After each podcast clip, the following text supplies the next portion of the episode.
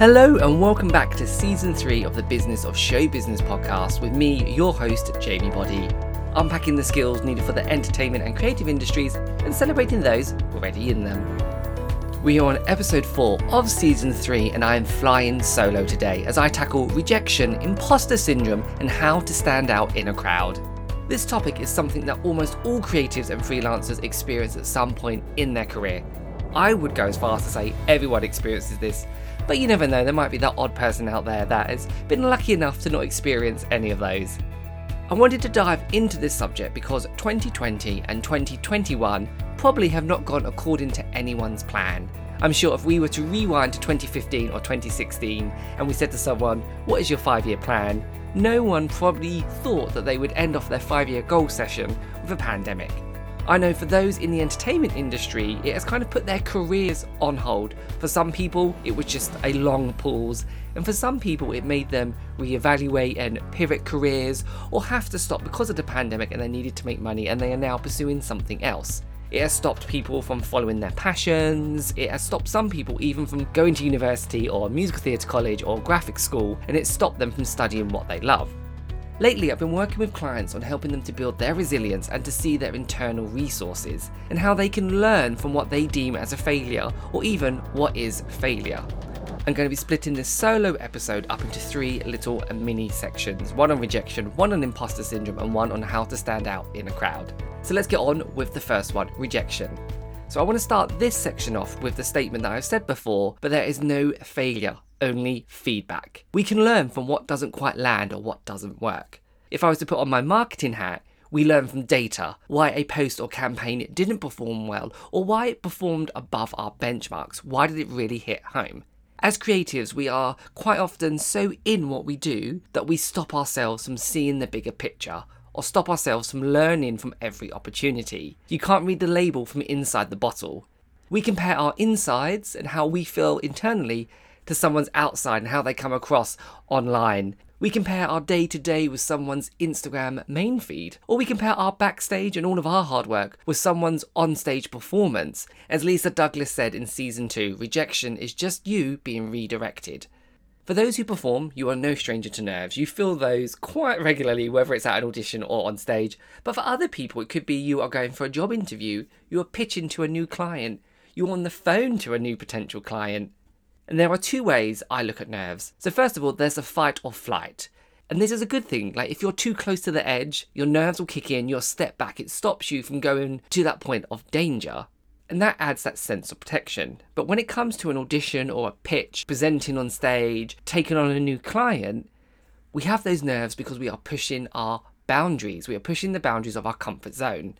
What we really want is just outside of our comfort zone. So, what we need or what we want is just on the other side of those nerves or that fear. How lucky are we that we love something so much that we can get that excited and have that nervous energy? Fear and nerves can be a key to say that we are onto the right thing. Why don't we lean into this as it will give us that adrenaline or that spark? Or it will help us know that we are onto the right decision, we are on the right journey, Instead of turning away and walking away from it, if we lean into that nerves or that fear, it can actually help us get to where we want to be. Rejection doesn't always have to be a negative. I can list quite a few jobs that come from me not actually getting that role or that client at that time. It could have been I met someone in the waiting room of that audition who told me about another audition that was actually much better for me that I went on to secure. It could have been that I pitched to clients where in that moment I wasn't right for that project. However, a couple months later, they had a better project that was more suited to my skills. Not everything we lose is a loss. Don't get me wrong, it can still hurt when you don't get that job or that client or that promotion, and we have to feel what we are feeling so we can move on and learn from it there may be times when we lapse back into that feeling, and that's okay, but just don't let it stop you from achieving your full potential. So, here are some quick coping mechanisms to help with rejection. The first is set yourself a dwell window. And what I mean by that is I give myself a window, a time frame to really feel how I'm feeling. So, if I didn't get that audition or I didn't land that client, your article didn't get picked up for publication, feel what you are feeling. You are meant to feel it. However, give yourself some parameters so it doesn't bleed into your whole day, your week, or your month. There may be times once you're pushed through that you slip back into that, but that's fine. The recovery time each time will start getting less and less. The second is to try and look at it as data. What did you wear to that audition? What song did you sing? What links did you have in your pitch to that client? What examples did you give in that interview? What did or didn't work? If you can look at a situation as data, it can help you remove some of those raw emotions. And the last is, I won't go into it too much in this podcast, but it's knowing what you have to offer. What is your brand? What are your products? And who is your ideal client? You can start trying to reduce those levels of rejection when you actually know who you're applying for and are you putting your best foot forward. But sometimes when you apply a scattergun approach and you just kind of send your CV everywhere or you try and interview with everyone, actually that's not always the best thing to do because there might be a lot of people there don't align with your values, your brand, or don't need your product. Moving on to section two of the solo episode, it is imposter syndrome.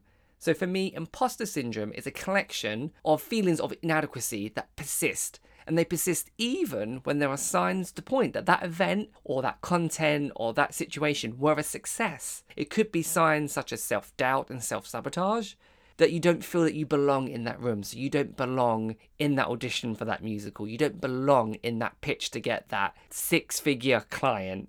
Another sign is you could diminish your successes and your achievements, and quite often you might highlight the challenges and difficulties rather than actually taking the time to pat yourself in the back. And then also a lack of confidence and that you feel that others are better than you. I can speak firsthand, especially when I was performing more, that imposter syndrome would quite often creep into some of my auditions. I was not a strong singer, I was a strong dancer, and I used to look at auditions like, oh gosh, if I get through this dance round, I'm going to have to sing. That person's a better singer than me.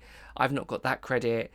And it wasn't until later in my career when I flipped that and thinking, actually, if I've got through the dance round, it's because they want me, and the singing is just the cherry on the cake, whatever analogy you want. So, where does imposter syndrome come from? How does it happen? There's lots of factors. It could be that you have a limiting belief, so that belief that stops you from achieving what you want, or it stop it makes you think that you're not able to achieve it. It's that lack of self-esteem or confidence. Childhood influences the way our model of the world is quite often um, from a lot of our childhood experiences. There's lots of science in it, so I won't try and pretend I'm a scientist, but I know there's studies that say that you absorb quite a lot of your model of the world up until the age of seven. So it could be if your parents have this impression that of scarcity when it comes to money, money doesn't grow on trees, you won't get that unless you're good. That can ingrain into who you are as an adult and the fact of you don't see your monetary value in what you do, and you, that therefore might hinder you going for a job for more money or, or undercharging and undervaluing your skills and actually putting your services at a lower price point. And that's just one example. Also, your environment, so that's where you live, where you work, who you surround yourself with, that can really impact impact on this imposter syndrome. And there's also just having a general fear of rejection. As creatives, we do fear rejection. What if it doesn't happen? What if I don't get that audition? What if they laugh? But then also, we can have a fear of success. Like, if I get that job, when will the next one be? How long will it last? And it's this idea of you're only as good as your last job can also impact your imposter syndrome and that fear of rejection. It's not a quick fix, like you can't just snap your fingers every time you're in that mood, but here are some quick hacks or tips that I feel help myself or helped clients in the past. The first is can you get feedback? So, quite often as creatives and freelancers, you are working by yourself. Even though you could be in a class, you are working on yourself. If you are in marketing, graphic design, photography, whatever it is, when you're not forward facing with a client, you're at home working on that campaign, you might not get feedback. And therefore, it kind of fuels this imposter syndrome of I'm not good enough, my product is not good enough. So, can you get feedback? You get an audition. If you get cut first round, you probably can't get feedback. But if you've made it several steps down the way, ask your agent if they can get feedback from that casting director so you can learn. If you've got quite far in an interview process, not secure the job, ask for feedback. What can you learn from that and find out what they did like? It could be you get feedback from your peers or a mentor or a coach. It doesn't always have to be from an employer. Write a list of your achievements and celebrations. Practicing gratification, thinking, start off small, think two or three things you've achieved this week that have been mini celebrations. And then get bigger and bigger, and then look at the goalposts of the benchmarks over your career that you've achieved that new qualification and that show, that connection to get to where you are. Another one, it sounds simple, but what is the worst that can happen? And I like, Sometimes people say this as a throwaway comment, but actually, if you think, right, okay, let me sit down, what is the worst that could actually happen? I go to this audition, I get cut after 15 minutes, that's sad, but I've got my whole day free. I can see my friends at the audition. It could be that you've applied for a job, you spent hours on the application, and you're worrying and you're fueling something outside of your control. All you can do is control is send in your application. So, what is the worst that can happen? And I want to wrap up this section on imposter syndrome up with when you worry about what they think or they will laugh at me or they won't get it, What someone else thinks about you is none of your business. Stop giving power to something out of your control. You can only control yourself in that situation and don't worry about what others may or may not think or may say behind closed doors. That's none of your business. And now I'm moving on to the last section of this podcast, and that is standing out in a crowd. So those in the creative industry, singer, dancer, actor, presenter, you could often be in a room with your direct competition.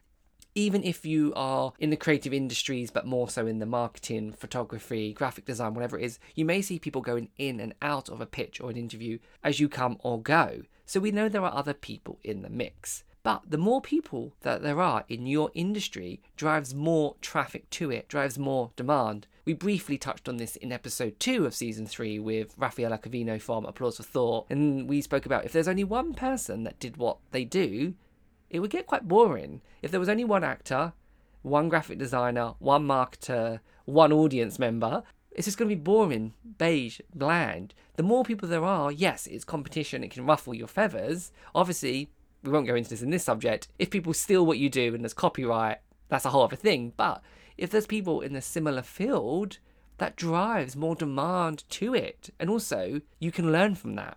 What I would suggest when it comes to this, though, is looking at what makes you unique. You are an expert on you.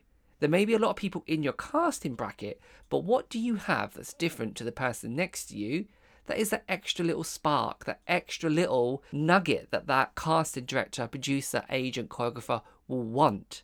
It could be that you play an extra instrument. It could be that you speak another language and you'll be a great company manager on tour. It could be actually that you have a different agent who has a fantastic relationship with that casting director. It could be that you are known for being bubbly and on time and that you pick up and retain choreography if you're more on the other side of the desk as a creative, so again, going back to if you are in arts marketing, if you're a coach, if you're a mentor, if you're a journalist, it could be that you have an extensive list of contacts that is exclusive to you. It could be that you know how to use the new cutting edge software to edit videos. It could be a multitude of things that make you unique, and sometimes you don't realize your additional skills can actually help you in your main career path. Also, use the existing people in your marketplace, so your competitors or the people who are in your industry, to see what skills, services, and products they do sell, and also what they don't offer. And also seek a coach or mentor, someone who can help you get to the next level, someone that can help you not skip a couple steps, but someone that can help you understand the next step so you get from A to B a lot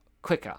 No one will understand you until you know yourself. So take the time to drill down into your brand, your business, what you have to offer, your skills, and what you want. What are your goals? So then you feel confident when you rub shoulders with your peers.